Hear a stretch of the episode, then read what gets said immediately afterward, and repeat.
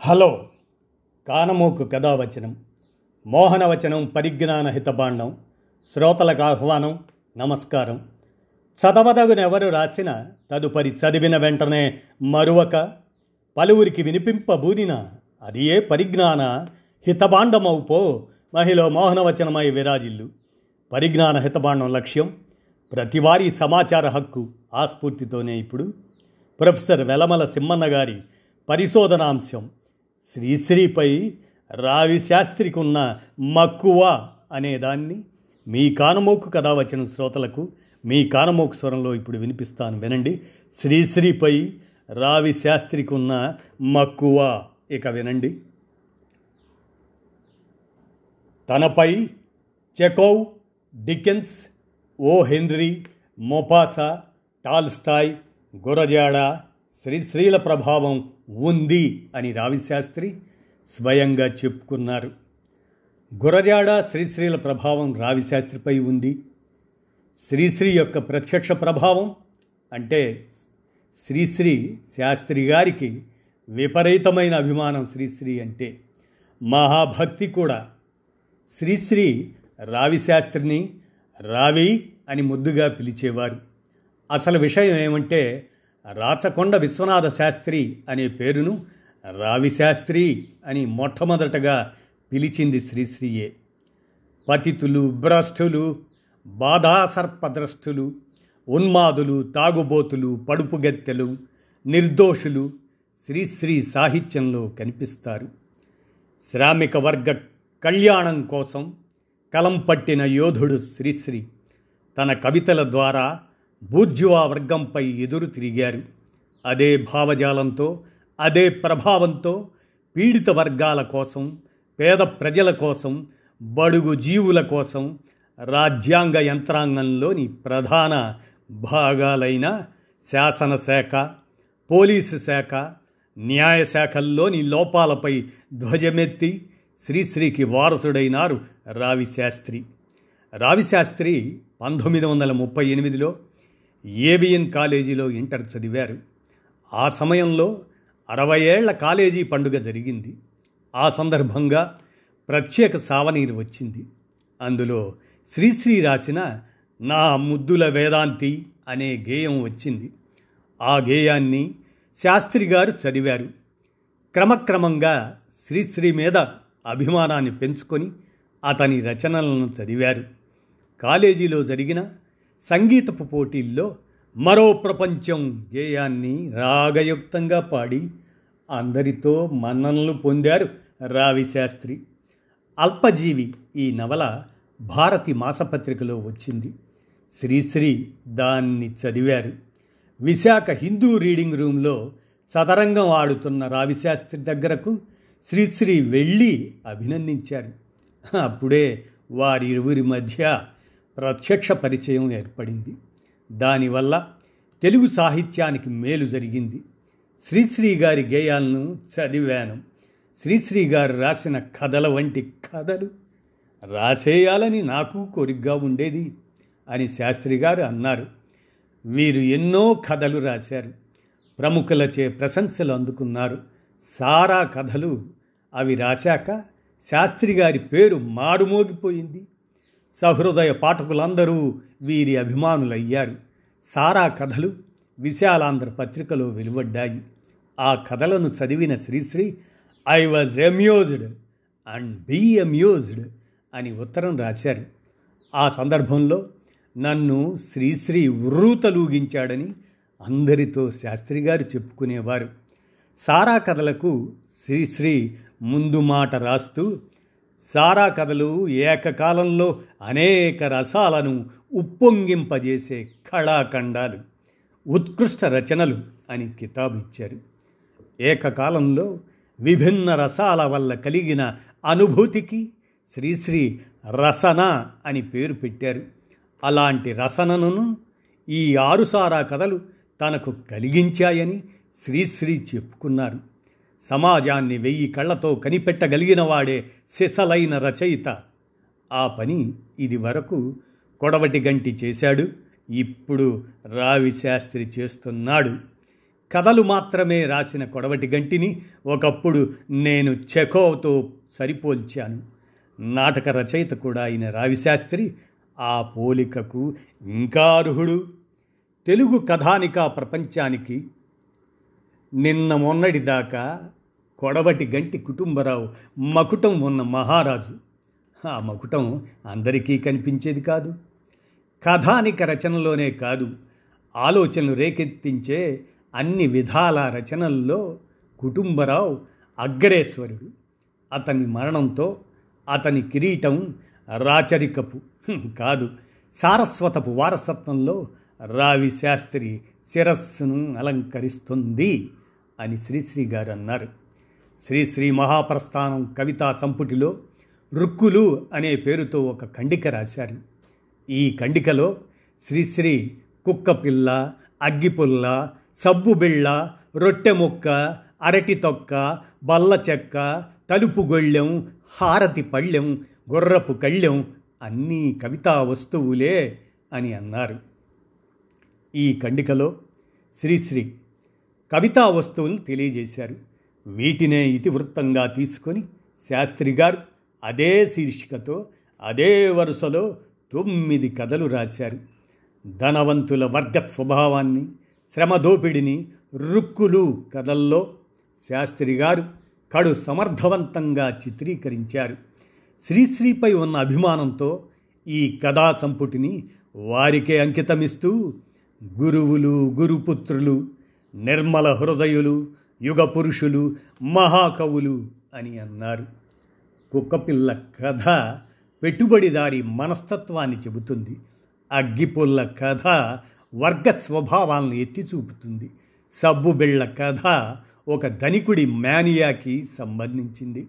రొట్టె ముక్క కథను ప్రజలను మభ్యపెట్టి ఓట్లను సంపాదించే దొంగ రాజకీయ నాయకులను వారిని బలపరిచే స్వార్థపరులైన మేధావులను దృష్టిలో పెట్టుకొని రాశారు. అరటి తొక్క ఆ కథ మధ్యతరగతి వారికి సంబంధించింది. బల్ల చెక్క కథ మార్క్స్ సిద్ధాంత విలువలతో కూడుకుంది. తలుపు గొళ్ళెం కథ పెట్టుబడిదారి విధానాల వల్ల కలిగే నష్టాలను చూపిస్తుంది. హారతి పళ్ళెం ఈ కథ దైన్యానికి దారిద్ర్యానికి మంచి ఉదాహరణ. గుర్రపు కళ్ళెం ఈ కథ కూడా సామాజిక దృక్పథంతో రాసిందే. ఈ కథలన్నీ శ్రీశ్రీ భావజాలంతో నిండిపోయాయి. ఒక్క మాటలో చెప్పాలంటే ఇంకా శ్రీశ్రీమయమే అంతా. అందుకే శ్రీశ్రీ మానవుడా అనే గేయంలో ఎన్ని రకాల మనస్తత్వాలను ప్రదర్శించాడో అన్ని రకాల మనస్తత్వాలు రావి శాస్త్రి కథల్లో కనపడతాయి అని టిఎల్ కాంతారావు గారు అన్నారు. ఇది సత్యం. శ్రీశ్రీ వారసుడు రావి శాస్త్రి. రావి శాస్త్రి అల్పజీవి అనే మనోవైజ్ఞానిక నవల రాశారు. ఇది భారతి మాసపత్రికలో సీరియల్గా వచ్చింది. ఆత్మన్యూనతాభావం ఇతివృత్తంగా చైతన్య స్రవంతి కథన శిల్పంగా రాయబడిన నవల ఇది. తెలుగు సాహిత్యంలో చైతన్య స్రవంతి పద్ధతిలో రాసిన మొదటి నవల అల్పజీవి.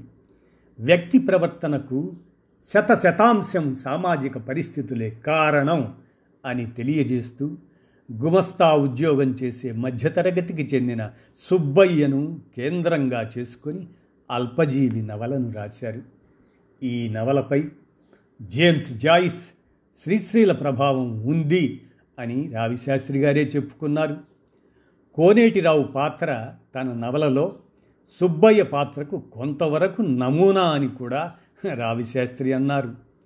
సుబ్బయ్య ఆత్మన్యూనత అభద్రతాభావం దాని కారణంగా అల్పజీవిగా మారిపోతాడు. బాల్యంలో జరిగిన ప్రధానమైన సంఘటనల తాలూకు ప్రభావం అతనిలో పిరికితనాన్ని పెంచి పోషించి ఆత్మన్యూనతాభావాన్ని కలిగిస్తాయి. పెద్దయ్యాక కూడా చిన్న ఉద్యోగం తప్ప డబ్బు సంపాదించే నైపుణ్యం ఉండదు. ఆ కారణంగా భార్య బావమరిది తోటి ఉద్యోగులు అందరూ అగౌరవపరుస్తారు. గవరయ్య దగ్గర లంచం తీసుకున్నందుకు తన ఉద్యోగం పోతుందనే భయంతో తనలోని ఆలోచనలు అతన్ని అభద్రతాభావానికి గురి చేస్తాయి. ఈ రెండు అంశాలను దృష్టిలో పెట్టుకొని ఈ నవలను శాస్త్రి గారు రాశారు. శ్రీశ్రీ చరమరాత్రి అనే కథా సంపుటిలో కోనేటిరావు వసే తువ్వాలందుకో అనే కథలు చైతన్య స్రవంతి పద్ధతిలో రాయబడ్డాయి. రావిశాస్త్రి రాసిన రాజు మహిషి నవలకు శ్రీశ్రీ ముందు మాట రాస్తూ పూరి జగన్నాథంలో విశ్వకర్మ తయారు చేసిన అసంపూర్ణ విగ్రహాల్లాగా పూర్తి కాకపోయినా ఇది గొప్ప నవలే. ఇది ఇరవయో శతాబ్దపు క్లాసిక్గా నిలుస్తుంది అని ప్రశంసించారు. శ్రీశ్రీ సాహిత్యాన్ని గూర్చి వ్యక్తిత్వాన్ని గూర్చి గొప్పతనం గూర్చి రావి శాస్త్రి ఐదు వ్యాసాలు రాశారు. ఫిబ్రవరి ఒకటి పంతొమ్మిది వందల డెబ్భైలో శ్రీశ్రీ షష్ఠిపూర్తి సభ విశాఖపట్నంలో జరిగింది. ఆ సందర్భంగా శ్రీశ్రీ సన్మాన ప్రత్యేక సంచిక వెలువడింది. మహాకవి అనే పేరుతో శాస్త్రి గారు ఆ సంచికకు ఒక వ్యాసం రాశారు. ఈ వ్యాసంలో శాస్త్రి గారు ప్రజాకవులు ప్రజా సాహిత్యం ఎలాంటి గడ్డు పరిస్థితులను ఎదుర్కొంటున్నాయో వివరించారు. శ్రీశ్రీ కవిత్వం యొక్క విశిష్టత గూర్చి విశదీకరించారు. ఇందులో భావకవులను గూర్చి కూడా విమర్శించారు.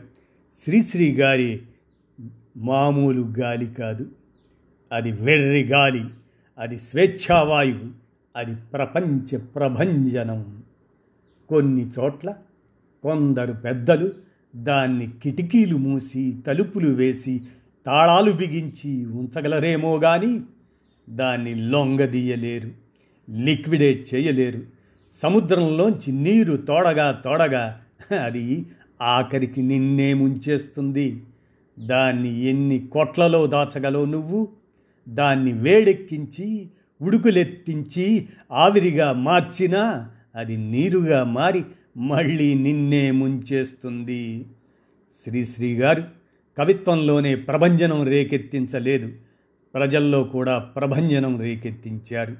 నీ కవిత్వానికి ప్రజలకి సంబంధం లేనప్పుడు ఆ కవిత్వం ఎన్ని సుళ్ళు తిరిగినప్పటికీ అది నీ టీ కప్పులోనే ఉంటుంది. శ్రీశ్రీ గారు పేద జనుల దీన జనుల ప్రభంజన కవి మహాకవి ప్రభంజనాన్ని జనాన్ని రేకెత్తిస్తాడు.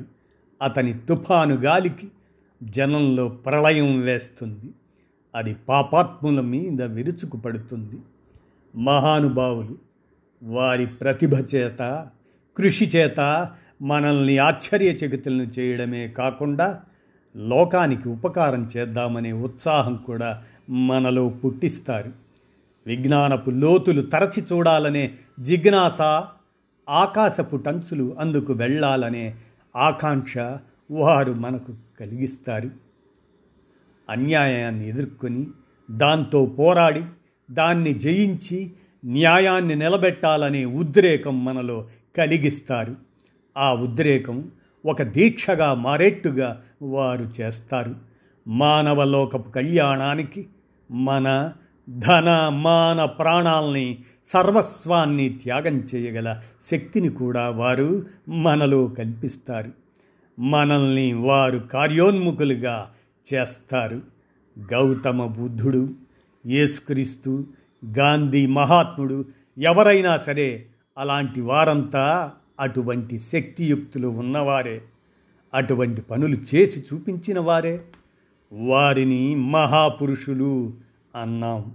వారే కవులైతే వారిని మహాకవులు అంటాం. మహాకవి శ్రీశ్రీ గారి కవిత్వంలో ఆ శక్తి ఆ ప్రతిభ ఉన్నాయి. కవితామ తల్లి ఆదిశక్తి. ఆ శక్తిని అతను పతితుల భ్రష్టుల బాధా సర్పదస్తుల పక్షాన నిలబెట్టాడు. ఆమె చేతికి ఆయుధాలుగా ఇచ్చాడు. తన కవితల్ని శ్రీశ్రీ మహాకవి ధర్మపక్షాన నిలబడ్డాడు. ఆయన కవిత ధర్మం చేతి బాణం. అందువల్లే శ్రీశ్రీ గారంటే మాకు ఎంతో ఇష్టం. ఆయనంటే మాకెంతో గర్వం. వ్యక్తిగా కూడా ఆయనెంతో మంచివాడు మహామనీషి అని ఈయన గురించి చెప్పడానికి వీలు ఉండకపోతే మరే వ్యక్తి గురించి కూడా అలా చెప్పడానికి వీలు ఉండదన్నమాటే. ఈ మహాకవి ఈ మహామనీషి ఈ శ్రీశ్రీ తన శక్తినంతా ధర్మపక్షం నెగడానికే వినియోగిస్తున్నాడనేది తిరుగులేని సత్యం. శ్రీశ్రీ గారు మా మహాకవి. ఆయనంటే మాకు ఎంతో గొప్ప మాకు చాలా గర్వం. ఈయన కవిత ప్రజకు ఇతడు దారబోసిన శక్తి భారత జాతికి ప్రపంచ సాహిత్యానికి ఈతడు తెలుగువారిచ్చిన వెలుగు కానుక. తెలుగు భాష ఉన్నంతకాలం ఈయన ఉంటారు. తెలుగు భాష మాసిపోతే ఈయన మిగతా భాషల్లో మిగిలి ఉంటారు. ఈ ప్రపంచంలో మానవుల మనుగడ ఉన్నంతకాలం ఈయన ఉంటారు మానవుడు మరో ప్రపంచాన్ని మరికొన్ని లోకాల్ని వెతుక్కుంటూ వెళ్తే శ్రీశ్రీ గారు వారితో పాటు అక్కడ కూడా ఉంటారు. అవును శ్రీశ్రీ మహాకవి మహామనీషి అని శాస్త్రి గారు కొనియాడారు. శ్రీ రాజాలక్ష్మి ఫౌండేషన్ వారు శ్రీశ్రీకి అవార్డు ఇచ్చినప్పుడు మహాకవి శ్రీశ్రీకి అభినందన. అనే వ్యాసాన్ని రాశారు. ఈ వ్యాసం ఆంధ్రజ్యోతి దినపత్రిక fifteenth November nineteen seventy nine ఆ తేదీన వెలువడింది. శ్రీశ్రీకి ఉన్న ఆత్మవిశ్వాసం తెలుగు సాహిత్యంలో మరి ఎవ్వరికీ లేదు. శ్రీశ్రీతో రావిశాస్త్రి మాట్లాడే సందర్భంలో తెలుగు సాహిత్యం గూర్చి ప్రస్తావన వచ్చేటప్పుడు దిస్ సెంచరీ ఈజ్ మైన్ ఈ శతాబ్దం నాది అని అన్నారని శాస్త్రి గారు ఈ వ్యాసంలో రాశారు. ప్రపంచంలో ఎక్కడైనా ఈ ఇల్లు నాది ఈ భూమి నాది ఈ మాట నాది ఈ సామ్రాజ్యం నాది అని చెప్పుకునేవారే ఉంటారు.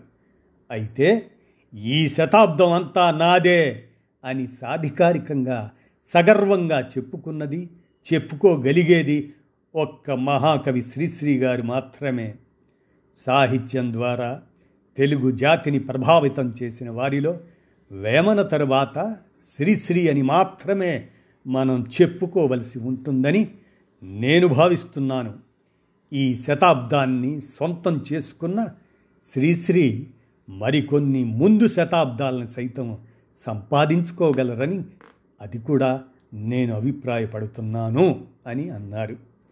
పదహారు ఆరు పంతొమ్మిది వందల ఎనభై మూడవ తేదీన సాయంత్రం విశాఖపట్నంలో విరసం ఏర్పాటు చేసిన శ్రీశ్రీ సంతాప సభలో సాహిత్య మార్క్స్ మన శ్రీశ్రీ అనే అంశంపై అధ్యక్షోపన్యాసం చేశారు. ఇది పంతొమ్మిది వందల ఎనభై మూడు రంజని సంపుటి ఇరవై సంచిక పన్నెండులో వెలువడింది. అందులో ఒక్క భారతదేశానికే కాదు ఆ మాటకొస్తే మొత్తం ప్రపంచ సాహిత్యానికే ఎనలేని సేవ చేశారు శ్రీశ్రీ విశ్వ సాహిత్యంలో మన తెలుగు భాష చాలా మట్టుకు శ్రీశ్రీ గారి వల్లనే నిలిచి ఉంటుందని నేను భావిస్తున్నాను. అంతేకాదు రాజకీయ పరంగా లెనిన్ మహాశయుడు మావో మహాశయుడు మార్క్సిజానికి ఏ విధంగా సేవ చేశారో సాహిత్యపరంగా శ్రీశ్రీ అంత సేవ చేశారు. మార్క్సిజం అనే మంచి బంగారానికి తెలుగు కవిత్వ శోభ తీసుకొచ్చి యువకుల మధ్య నిలబెట్టి దాన్ని ఘుమఘుమలాడించిన వాడు మహాకవి శ్రీశ్రీ. ఆయన శక్తి సామర్థ్యాలు అలాంటివి. కార్ల్ మార్క్స్ రాసిన దాస్ క్యాపిటల్ గ్రంథం తెలుగుదేశంలో ఎంతమంది చదివారో నాకు తెలియదు కానీ కార్ల్ మార్క్స్ రాసిన దాస్ క్యాపిటల్ ప్రభావం ఎంతోమంది యువకుల మీద కొన్ని వేల జనం మీద పడటానికి శ్రీశ్రీ మహాప్రస్థానం కారణం. ఈ సంగతి నిజం అని నలభై ఏళ్ళ నుండి అందరికీ తెలుసు. మహాప్రస్థానం వల్ల తెలుగు సాహిత్యానికి మార్క్సిజానికి తెలుగు యువకులకు శ్రీశ్రీ ఎంతో సేవ చేశారని నేను నమ్ముతున్నాను అని అన్నారు. శ్రీశ్రీ రాసిన కవిత్వంపై పాశ్చాత్య కవుల ప్రభావం బాగా ఉందని శాస్త్రి గారు అన్నారు శ్రీశ్రీ పెద్దవాళ్ళతోనూ చిన్నవారితోనూ సాధారణంగా ఉండేవారని శాస్త్రి గారు అన్నారు తేడా వస్తే తాడో పేడో తేల్చుకుంటారు. తన గూర్చి తన కవిత్వం గూర్చి అడ్డదిడ్డంగా ఎవరైనా విమర్శించినా మాటలాడినా వ్యంగ్యంగా మాట్లాడినా ఊరుకునేవారు కాదు అని శాస్త్రి గారు శ్రీశ్రీ మనస్తత్వాన్ని వివరించారు. ఉదాహరణగా ఒక పత్రిక వారు మీ శిష్యరత్నం ఆరుద్ర ఎలా ఉన్నారు? అని అడిగితే అందుకు జవాబుగా శ్రీశ్రీ శిష్యుడంటే ఆయన ఒప్పుకోడు రత్నం అంటే నేను ఒప్పుకోను అని సమాధానం చెప్పారని ఈ వ్యాసంలో శాస్త్రి గారు రాశారు. ఎంత కష్టమైన విషయాన్నైనా సులభంగా చెప్పగల మహాకవి శ్రీశ్రీ కష్టజీవికి రెండు వైపులా ఉండేవాడే కవి అని శ్రీశ్రీ గారు అన్నారు ఇంత తేలిగ్గా చెప్పటం నిజానికి ఎంతో కష్టమైన సంగతి. కవిత్వంలో శ్రీశ్రీ గారు సాధించినది అదే. అందుకే ఆయన మహాకవి. శ్రీశ్రీ సాహిత్యాన్ని గుర్చి ఆయన వ్యక్తిత్వాన్ని గుర్చి ఈ వ్యాసాల్లో శాస్త్రి గారు చాలా చక్కగా విమర్శనాత్మకంగా హేతుబద్ధంగా శాస్త్రీయంగా తులనాత్మక దృక్పథంతో విశ్లేషించారు. శ్రీశ్రీ అభిమానులందరూ శాస్త్రి గారు వ్యాసాలు చదివి తీరవలసిందే ఆనందించవలసిందే. శ్రీశ్రీ చనిపోయిన తర్వాత శ్రీశ్రీని విమర్శిస్తూ కావాలని ఆరుద్ర రెండు వ్యాసాలు రాశారు. పెద్దబాబాయి చిన్నబాబాయి అనే వ్యాసం ఆంధ్రజ్యోతి వారపత్రిక ఎనిమిది ఏడు పద్దెనిమిది వందల తొంభై మూడులో వచ్చింది. రంగుల కళ అనే వ్యాసం ఆంధ్రజ్యోతి దినపత్రిక పదిహేను నాలుగు పంతొమ్మిది వందల ఎనభై నాలుగులో వెలువడింది. ఈ రెండు వ్యాసాల్లోనూ శ్రీశ్రీపై ఏకపక్షంగా ధ్వజమెత్తారు ఆరుద్ర. అంతేకాక శ్రీశ్రీని తక్కువ చేసి మాట్లాడారు. శ్రీశ్రీని ఎవరు విమర్శించినా శాస్త్రి గారు తట్టుకోలేరు. శ్రీశ్రీ అంటే శాస్త్రి గారికి అంత గౌరవం భక్తి అభిమానం. ఆరుద్ర రాసిన వ్యాసాలను తీవ్రంగా విమర్శిస్తూ రావిశాస్త్రి అదే పత్రికలో అదే స్థాయిలో ప్రతి విమర్శ చేశారు. ఆరుద్ర ఈ రెండు వ్యాసాల్లో శ్రీశ్రీని తక్కువ చేసి మాట్లాడారని చులకన చేసి మాట్లాడారని అవమానం చేసి మాట్లాడారని వక్రబుద్ధితో కావాలని కించపరిచారని శాస్త్రి గారి అభియోగం. ఇందులో నిజం లేకపోలేదు. కేవలం ఆరుద్ర అభిప్రాయాలను ఖండించటం కోసం తీవ్ర పదజాలంతో వాడిగా వేడిగా పదునైన భాషలో తనదైన ధోరణిలో శాస్త్రి గారు ఈ రెండు వ్యాసాలు రాశారు. శాస్త్రి గారు రాసిన విరసం చేతిలో మహత్తర శక్తి శ్రీశ్రీ అనే వ్యాసం ఆంధ్రజ్యోతి వారపత్రిక ఇరవై తొమ్మిది ఏడు పంతొమ్మిది వందల తొంభై మూడులో వచ్చింది. పూచరిజం ఫ్యాసిజం అనే వ్యాసం ఆంధ్రజ్యోతి దినపత్రిక ఇరవై ఎనిమిది నాలుగు పంతొమ్మిది వందల ఎనభై నాలుగులో వెలువడింది. ఈ రెండు వ్యాసాలు రావిశాస్త్రిని మంచి విమర్శకుడిగా నిలబెట్టాయి. కార్మికుల కోసం కర్షకుల కోసం తన కవిత శక్తిని అంతా ధారపోసిన దీశాలి శ్రీశ్రీ అని శాస్త్రి గారు అన్నారు. ఆరుద్ర మా పెద్దబాబాయి అని సంబోధించడం తమ చిన్నబాబాయి తక్కువ వాడని చెప్పటం సమంజసంగా లేదని పద్ధతిగా లేదని శాస్త్రి గారు తెలియచేశారు. శ్రీశ్రీని దృష్టిలో పెట్టుకొని ఆరుద్ర ఇదే వ్యాసంలో విరసం జేబులో కలమా అనే శీర్షిక పెట్టి రాయడం ఉచితంగా లేదని చెప్పారు శాస్త్రి గారు విరసం మీద ఉన్న ద్వేషంతో అసూయతో ఆరుద్ర రాసినట్లు ఉందని విమర్శించారు శాస్త్రి. శ్రీశ్రీని మహాకవిగా అన్నది మేమేనని ఏ విరసం సభ్యుడు అలా అనలేదని ఎవరైనా చెప్పితే ఆ పేరు బయట పెట్టాలని శాస్త్రి గారు నిలదీశారు. ఇతరుల మీద అనవసరంగా నిందలేయడం మంచి పద్ధతి కాదు అని ఆరుద్రను శాస్త్రి గారు హెచ్చరిస్తారు. ఆరుద్ర శ్రీశ్రీ మరణం మిత్రులు హితులు ఆత్మీయులు అభిమానులైన వారికి మిగతా వారికంటే ఎక్కువ విచారాన్ని కలిగిస్తాయి కదా అని వ్యంగ్యంగా వెటకారంగా దెప్పి పొడిచినట్లు రాశాడని అలా రాయడం ఆరుద్రకు మంచిది కాదని విమర్శించారు శాస్త్రి గారు. ఎందుకంటే విరసం జన్మకి కారణభూతుడై దశాబ్ద కాలం పయనించి చివరి క్షణం వరకు విరసం ఆశయాలతో ఏకీభవిస్తూ నిలిచిపోయాడు. శ్రీశ్రీని విరసం సభ్యులు తమ సొంత మనిషిగా భావించుకుంటే అందులో తప్పు లేదని వివరణ ఇచ్చారు. ఆరుద్ర చెప్పినట్లు శ్రీశ్రీ విరసం జేబులో కలం మాత్రమే కాదని అన్యాయాలను ఎదిరించి హతమార్చడానికి ఇచ్ఛాపూర్వకంగా విరసం చేతికి అందించిన అమరిన మహత్తర శక్తి అని శాస్త్రి గారు తెలియచేశారు. ఈ వ్యాసంలో ఆరుద్ర శ్రీశ్రీని శ్రీశ్రీ అభిమానులను విరసం సభ్యులను సన్నిహితులను స్నేహితులను తక్కువ చేస్తూ కించపరుస్తూ ఆరుద్ర రాసిన వ్యాసాన్ని తీవ్రాతి తీవ్రంగా విమర్శించారు. ఫ్యూచరిజం ఫాసిజం అనే వ్యాసంలో శ్రీశ్రీ కవిత్వానికి ఆరుద్ర ఫాసిజాన్ని అంటగట్టడాన్ని విమర్శించారు రావిశాస్త్రి. శ్రీశ్రీ కవితావాదం దుష్టోగ్రవాదం అని అది నిలువెల్లా హింసావాదమే అని అది గతంలోని ఘనతను తగలబెట్టాలి అని అంటుందని ఆరుద్ర రాశారు. శ్రీశ్రీ వెలిబుచ్చిన వేదాంతానికి ఆరుద్ర ఫ్యూచరిజం అని పేరు పెట్టారు. అంతేకాదు జేమ్స్ జోల్ అనే పాశ్చాత్య విమర్శకుని ముందు పెట్టుకొని శ్రీశ్రీ కవిత్వాన్ని కావాలని పనిగట్టుకొని ఏకపక్షంగా విమర్శించటం సమంజసంగా లేదు అని శాస్త్రి గారు ఆరుద్రని తూర్పారబట్టారు.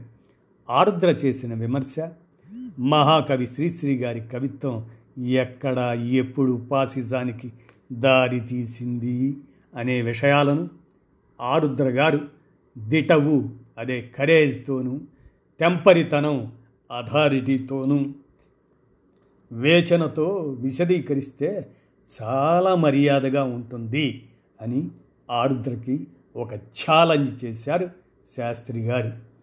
ఆరుద్ర చేసిన విమర్శకు ప్రతి విమర్శ చేసి విమర్శ రంగంలో తన తడాకా ఏమిటో నిరూపించుకున్నారు రావిశాస్త్రి అదే సమయంలో శ్రీశ్రీపై తన వీరాభిమానాన్ని వ్యక్తం చేశారు. ఆరుద్ర వ్యాసాలను శాస్త్రి గారు ఖండించినందుకు విమర్శ రంగంలోనూ సాహిత్య రంగంలోనూ ఎంతోమంది సుప్రసిద్ధులు ఆయన్ను ప్రశంసించారు. ఇక్కడ ఆరుద్ర నీచమైన మనస్తత్వం బయటపడింది. ఈ రెండు వ్యాసాల వల్ల ఆరుద్ర విమర్శ రంగంలో చులకనైనారు.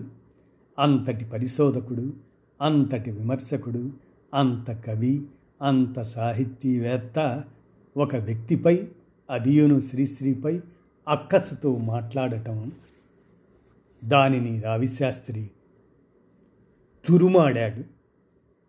ఇదండి శ్రీశ్రీపై రావిశాస్త్రికి ఉన్న మక్కువ అనేది ప్రొఫెసర్ వెలమల సింహన్న గారి పరిశోధనాంశాన్ని మీ కానమోకు కథ వచ్చిన శ్రోతలకు మీ కానమోకు స్వరంలో వినిపించాను. విన్నారు కదా? ధన్యవాదాలు.